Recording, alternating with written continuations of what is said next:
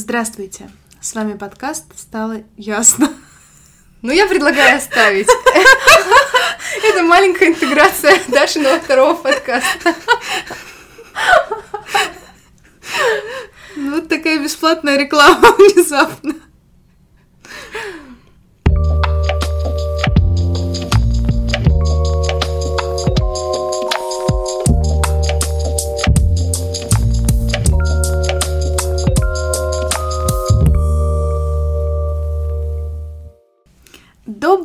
Дорогие друзья! С вами ваш любимый подкаст «Книжные созвоны» — это «Богично».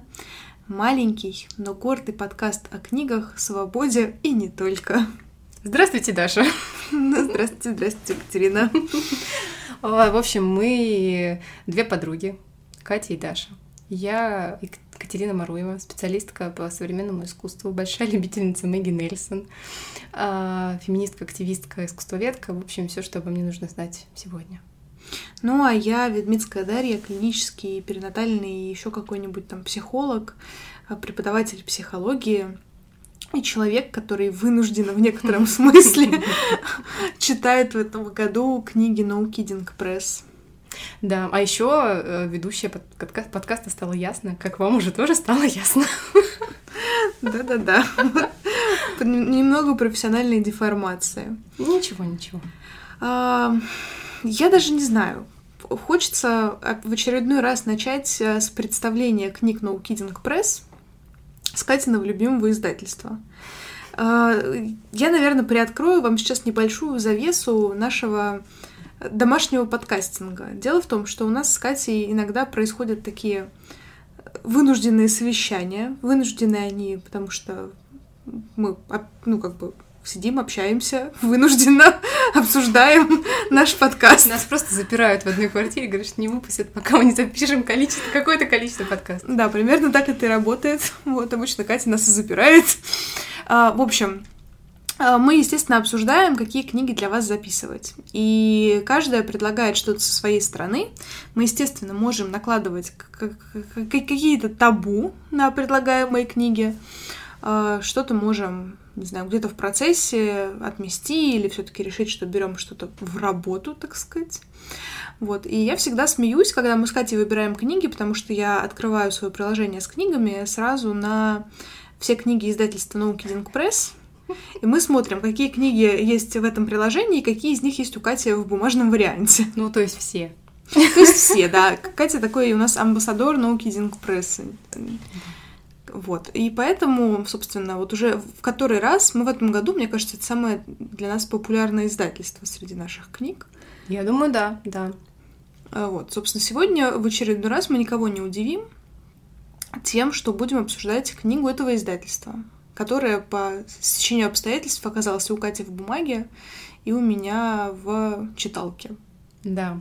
Вообще, я очень люблю Мэгги Нельсон. Мне страшно нравится ее книга «Аргонавты». Я про нее уже экзальтированно рассказывала в одном из предыдущих выпусков. Я всем ее страшно рекомендую. Хотя понимаю, наверное, что книга не для всех. А, с тех пор я прочитала еще синеты, я прочитала красные части, то есть все, что издает Нокин э, Пресс, у Нельсон я читаю. И когда вышла книга о свободе, меня подкупила меня подкупили, наверное, какие-то мои собственные ожидания и то, что мне показалось, что это очень актуальная сейчас тема. И если мы посмотрим вообще на книги, которые сейчас активно начали издавать, например, у Оливии Лэнг вышла книга о теле, которая тоже о свободе.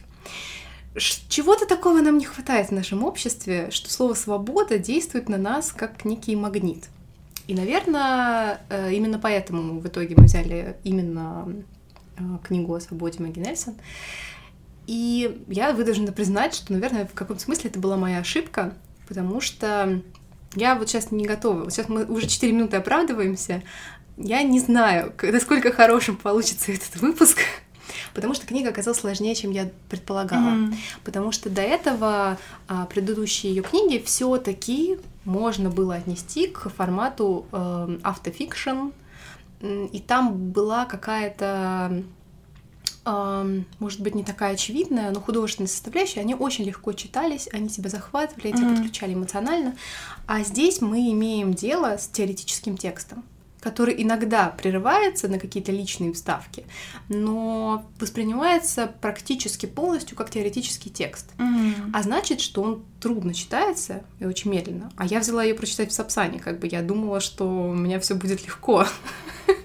Я осилила в Сапсане, дай бог, треть, наверное, даже меньше. Потом Мгм. еще немножко читала, читала, читала, пока была в своем импровизированном отпуске, э, который совершенно не настраивал меня на такие э, как бы необх- на необходимость активно включаться интеллектуально в Мгм. текст, который я читаю, и дочитывала ее на обратном пути и не дочитала. Мне осталось совсем чуть, я, наверное, дочитаю завтра утром, потому что не хочу ее забрасывать. А, Но я сразу скажу, что это книга, которую нам, наверное, будет сложно обсуждать. Вот именно из-за того, что она теоретическая, сложная, возможно, не прошло не так много времени, за которое я могла бы, я про себя лично говорю, Мгм. как-то более глубоко ее осмыслить. Поэтому, наверное, сегодня я поделюсь какими-то достаточно поверхностными впечатлениями, может быть, отдельными темами, которые меня в ней захватили и о которых мне кажется интересно подумать. Э, Опять же, не берусь ну, я вообще стараюсь практически никогда... Ха-ха, я только что вначале сказала, все читайте аргонавтов. Такая, я не берусь никогда ничего никому советовать. Вот эта книга, которую я, правда, не возьму советовать. Не, потому, что она плохая, потому что она сложная. И я думаю, что люди, которые, как я, являются большими фанатами того, что делает No Kitten Press, и так ее возьмут и прочитают, может быть, уже это сделали. А, Теми же те, кто вообще никогда не сталкивался с этим автором, я все-таки советую Синета или Аргонавтов, начать с них. Вот. И уже потом, если вы чувствуете какую-то необходимость, потребность, желание, интерес, то как-то подходить вдумчиво к этой книге. Ого. Я, ты знаешь, я, ну, я не могу оценить, насколько она хороша или плоха, просто потому что, на мой взгляд, мне лично это сделать невозможно, потому что Мэгги Нельсон, Нильсон, подскажи мне, Нельсон все-таки.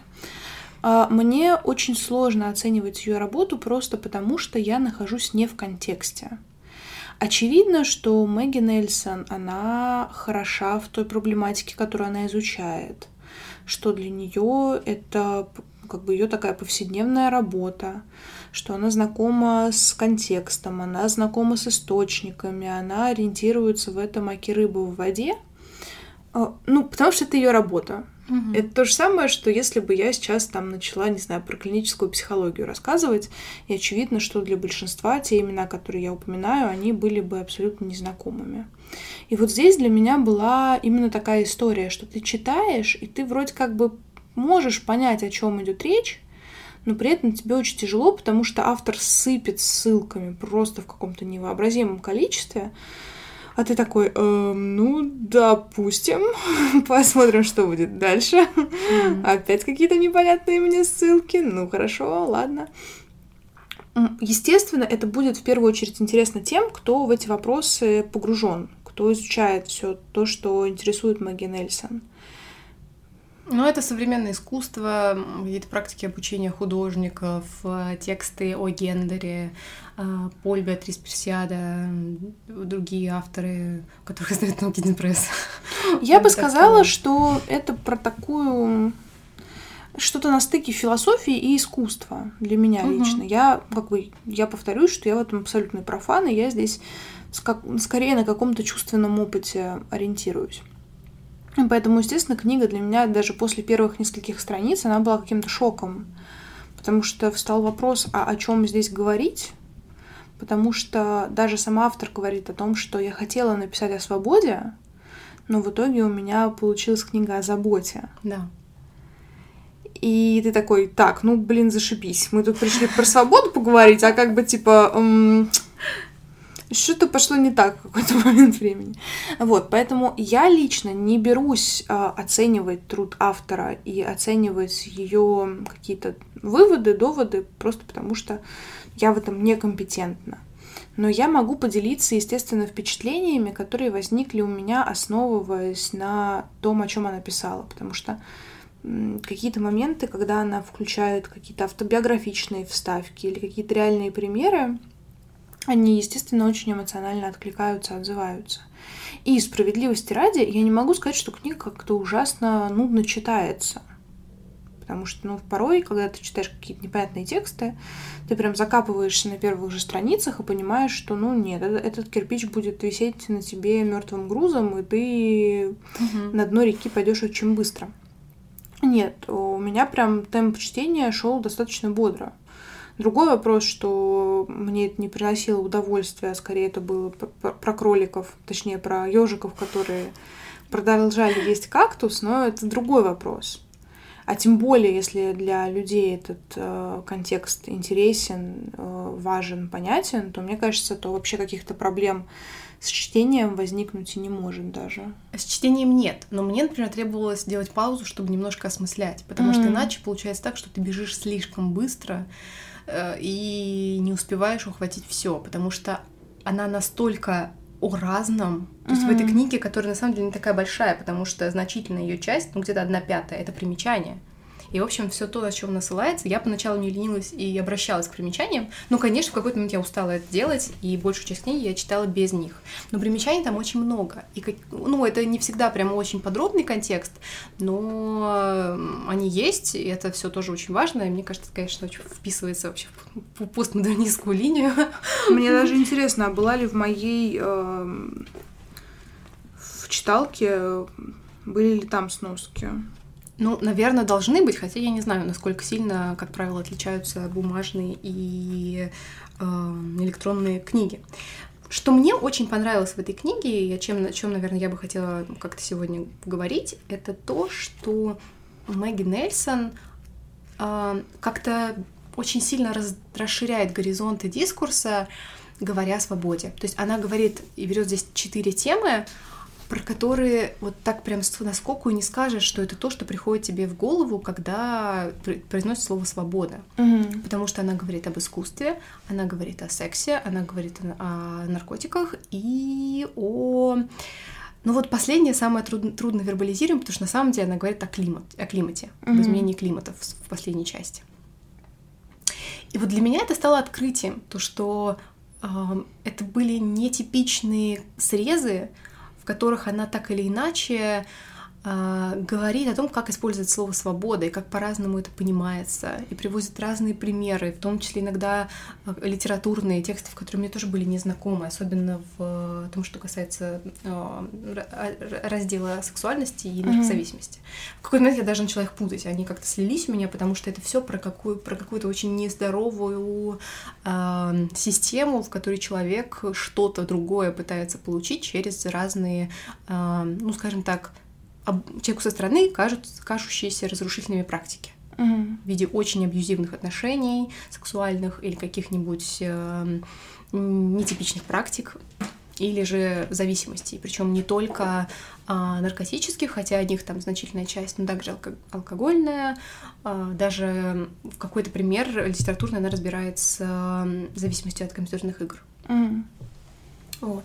И то, что она так сильно расширяет мои горизонты того, где вообще можно искать свободу, и, ну, даже не то, что искать свободу, а э, это те сферы, в которых можно интересно, эти сферы можно интересно рассматривать mm-hmm. с этой как бы призмой. Это было, это было для меня открытием. При том, что, мне кажется, вот если у вас есть возможность, прочитайте введение, оно не очень долгое. И вот по введению вы уже поймете, нравится вам книга или нет. А вот я тут не могу с тобой согласиться, потому что как раз введение для меня было самым вообще смертельным номером этой, этого уикенда, потому что на этапе э, именно введения я думаю, господь, какая нудота, просто вообще что-то оторванное от реальности, максимально такой, знаешь, софизм какой-то, где автор что-то типа сам с собой в какие-то там выводы, доводы играет. Ты такой со стороны сидишь и думаешь, блин, что эту, как, как, какую светлую мысль это должно в меня посеять. Ну, ну так вот как говоря. раз, и о том и речь. Если вам не заходит введение, возможно, вам и не стоит дальше читать книгу. Так вот, дальнейшие разделы для меня оказались гораздо более интересными, чем введение. Mm. Потому что ну, введение я прям реально, я думаю, фух, отмучилась. Наконец это закончилось, беспредметное нечто. А когда, а, наконец, у нее появился какой-то предмет, о котором она рассуждает, то вот там уже ты, ты по крайней мере, можешь приложить то, о чем она говорит, к чему-то понятному, известному, опять же, апеллирую к своему собственному опыту, а введение, блин, ну нет. В общем, почитайте введение и начало первого куска из этих четырех хотя бы. Мне вот как раз показалось, что первый кусок самый сложный. Потому что он вроде как называется песня об искусстве, и там очень много она и про свои разные практики общения с студентами, и про mm-hmm. самые разные вещи, но он настолько обширный, что вот в нем, мне кажется, можно прям запутаться и потеряться, потому что там очень много всего. И в этом смысле мне как-то показалось, что э, самый, лег... самый легкий для входа это четвертый раздел, mm. который о климате.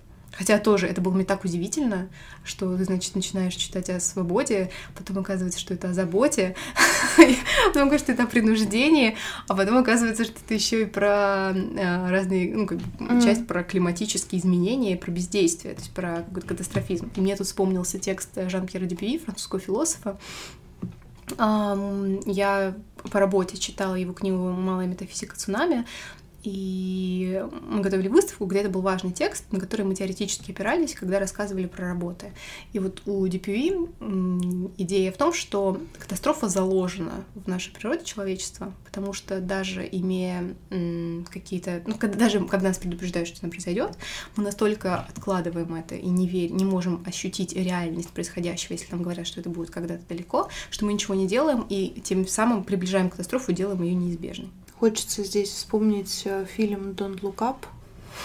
Да, да, это вот как раз про это. И четвертая часть, как мне показалось, тоже, в общем, про это про бездействие, и свобода там появляется в очень таком нетипичном ключе, потому что свобода и вообще дискурс свободы появляется, когда э, та сторона, которая отрицает э, проблему, говорит, что тем самым, что мы вам не верим, вы нас обманываете, вы хотите лишить нас нашей свободы.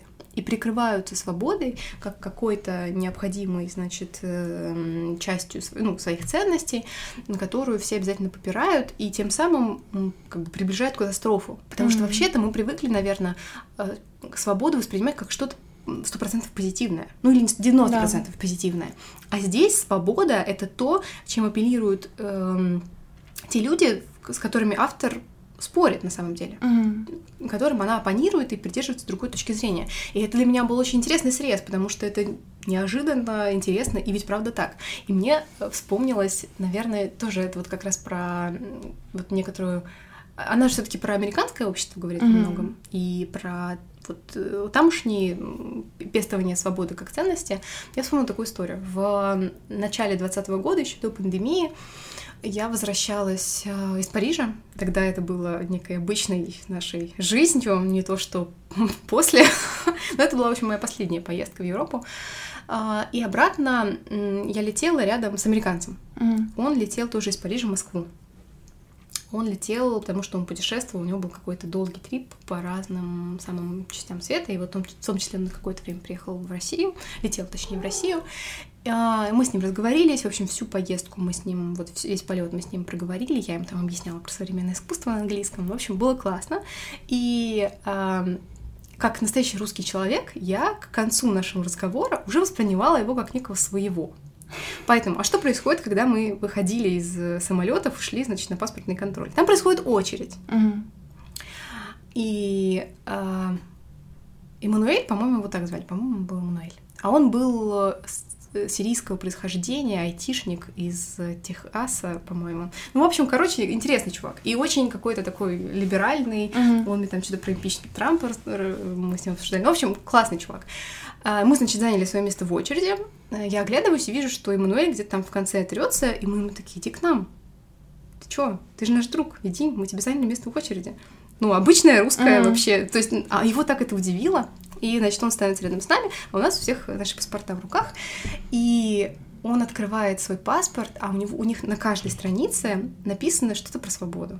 Mm-hmm. Или, или я не помню, это были разные цитаты про свободу или какая-то одна, но на каждой странице.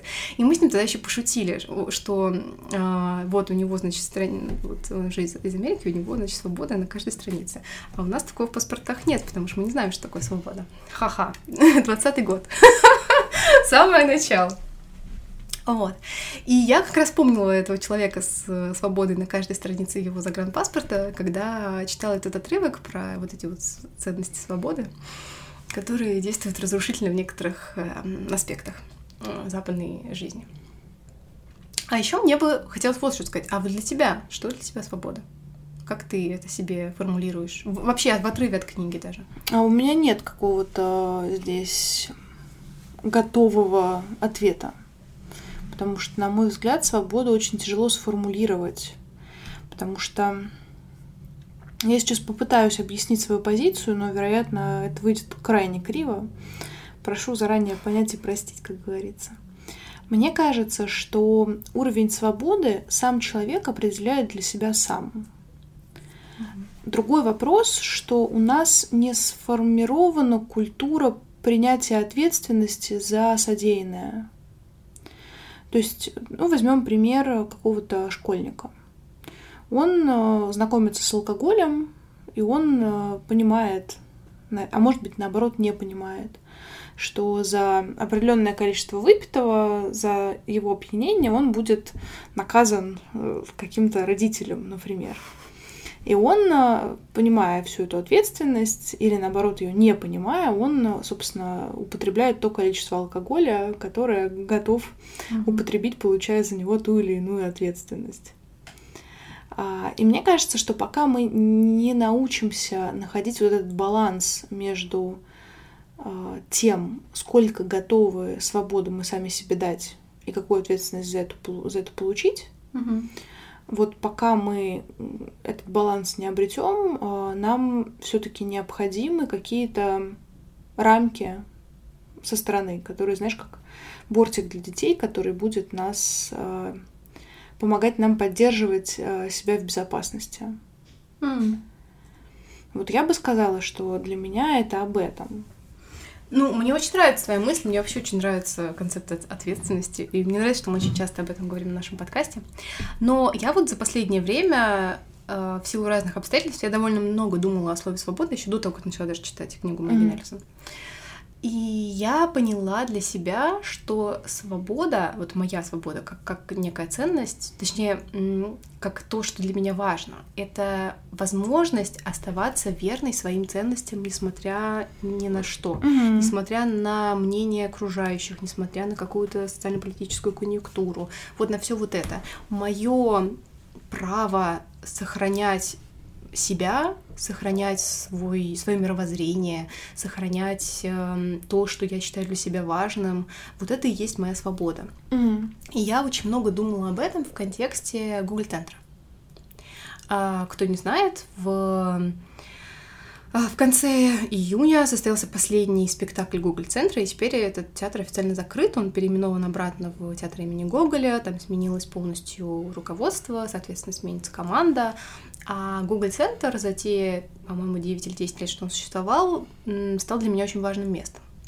И, как часто бывает, ты не, не ценишь так сильно, не формулируешь для себя так сильно, что для тебя значит что или иное, пока ты не оказываешься в моменте его mm. потери.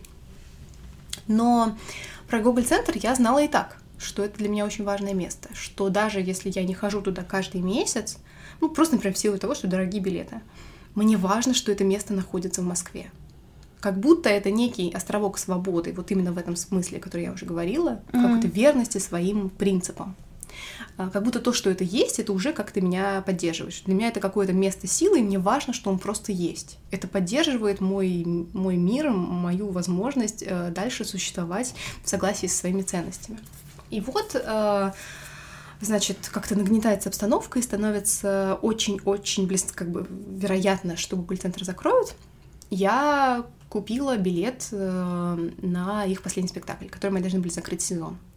И за день до, собственно, спектакля уже стало ясно, что все, руководство меняют, и Google центра больше не будет. Mm-hmm. Что это будет самый последний спектакль Google центра. И я, с одной стороны, была рада, что я все-таки не пожалела денег, не побоялась идти, одной, потому что у меня был вариант либо одной, либо вообще никак. Mm-hmm а я в театр одна не хожу. То есть это единственный, э, единственная зона искусства, где я все время за кого-то держалась. Угу. Не в том смысле, что мне нужна была чья-то помощь, поддержка, объяснение, но просто для меня это всегда был какой-то парный какой-то вот, э, какое-то парное переживание. А тут я, значит, решаю, что, ну, во-первых, я там много была, я все знаю, я не, не в какой-то незнакомой среде, значит, я, скорее всего, справлюсь, плюс это последний день э, вообще существования Google центра. Это какой-то такой еще дополнительный пафос, что ли, как-то э, накручивает. И я не знала, как я себя буду чувствовать. И я удивилась, когда я была там, там играла музыка, там было очень много людей, потому что пришло так много людей, которые хотели тоже разделить этот момент. Mm-hmm. А, весь портер был заставлен стульями. То есть добавили столько дополнительных рядов, чтобы рассадить всех желающих, а те, кто не поместились, сидели и смотрели трансляцию из фойе. Ну, просто народу было вообще яблоку mm-hmm. некуда упасть. Очень душно, очень жарко, очень много людей, очень много прессы, очень много актеров, очень много каких-то медийных э, личностей разной степени э, приятности. Вот. Но, тем не менее, все равно было какое-то ощущение единства вот такого какого-то глобального. И мы смотрели спектакль, который называется «Я не участвую в войне» на стихи Юрия Левитанского к его столетию. Причем, насколько я поняла, премьера спектакля состоялась в начале февраля. Хотя смотрится он, конечно, абсолютно э, актуально, абсолютно современно. И меня поразило, что вот это вот ощущение единения и вот этой вот настоящей моей свободы. Потому что это было невероятно важно, когда э, со сцены звучали слова, э, что она скоро закончится, нет ей и, так, и так далее и тому подобное. Ну, только это все было не так зацензурено, а mm. прямым текстом сказано. Как, вот. Я не могу себе это позволить, такой свободы mm. здесь. Но там это было сказано со сцены, и каждый раз целый зал, который был до отказа набить людей, начинал неистово аплодировать, так что уши закладывали. И вот когда ты чувствуешь вот это вот все, вот это вот здесь, вот ты думаешь, что это, это невозможно отнять. Ну, можно закрыть, э, можно уволить, но это невозможно отнять. я благодарна ну, знаю, в первую очередь себе, потому что я все-таки решилась и пошла mm. туда и смотреть, э, и пережила это все вживую. Хотя я думаю, что за счет э, технологий люди, которые смотрели все то же самое в записи, смотрели видео, собственно, ну, как бы последнего слова и художественного руководителя, и директора, и Кирилла Хребникова, который подключился из Авиньона. Они, я думаю, переживали то же самое на самом деле. И это еще раз как-то показало, что технологии на самом деле уже очень сильно изменили наш мир, mm-hmm. и не всегда в худшую сторону. Это позволяет разделить один и тот же момент огромному числу людей. И в этом есть какая-то сила, и в этом есть какая-то надежда. Вот, поэтому я в контексте свободы думала именно а, в том, что означает жить в согласии с своими ценностями. Если мы вернемся немного к книге Мэгги Нельсон, мне кажется, что иногда в отдельных случаях моя трактовка тоже применима для того, о чем она пишет, mm-hmm. но, ну, какой, но не такими словами, но не под таким углом. Mm-hmm.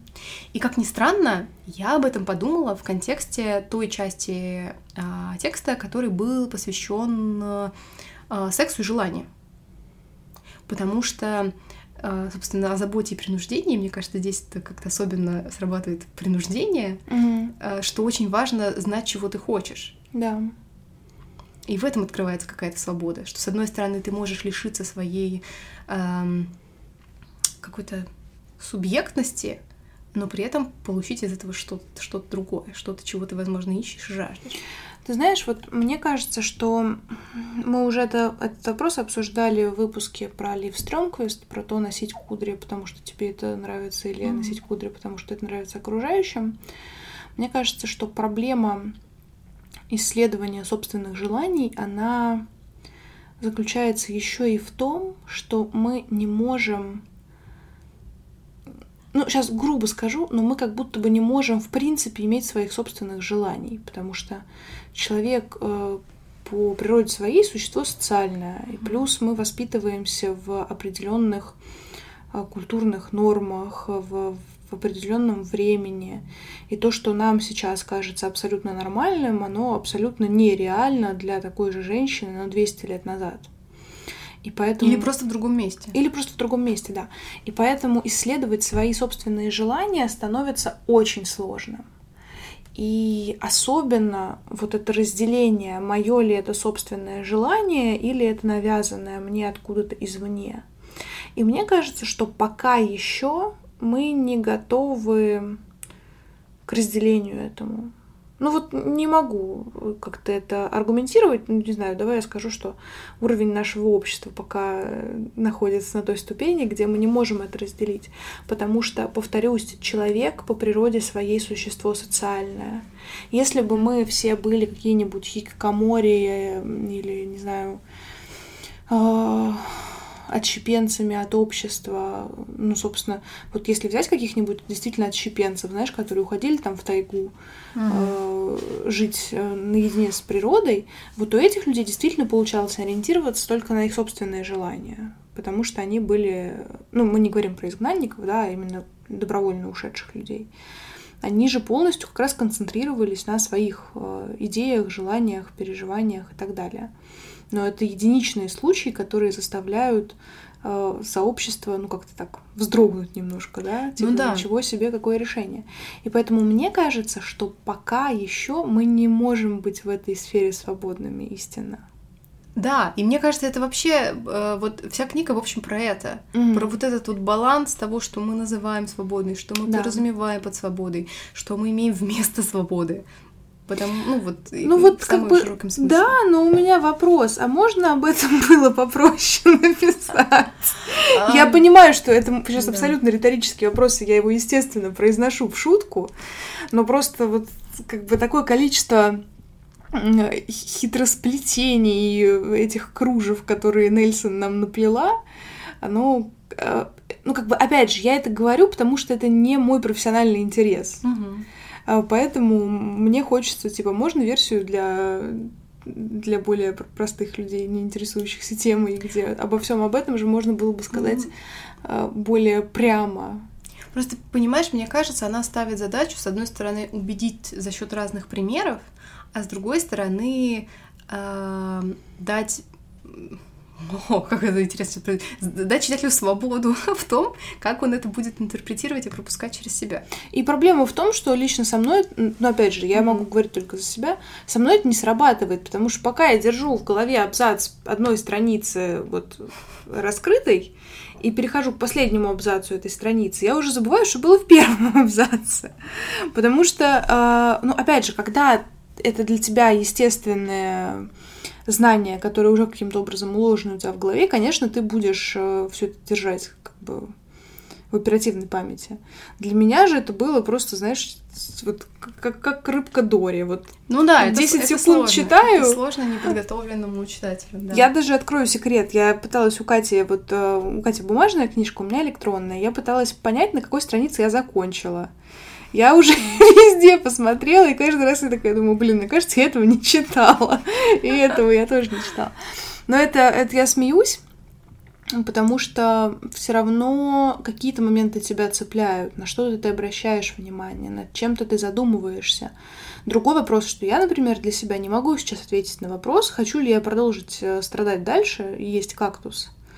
Потому что, с одной стороны, тебе интересно, с другой стороны, весов то время, которое ты затрачиваешь на это, и как бы сколько ты сока смог надоить с этого апельсина.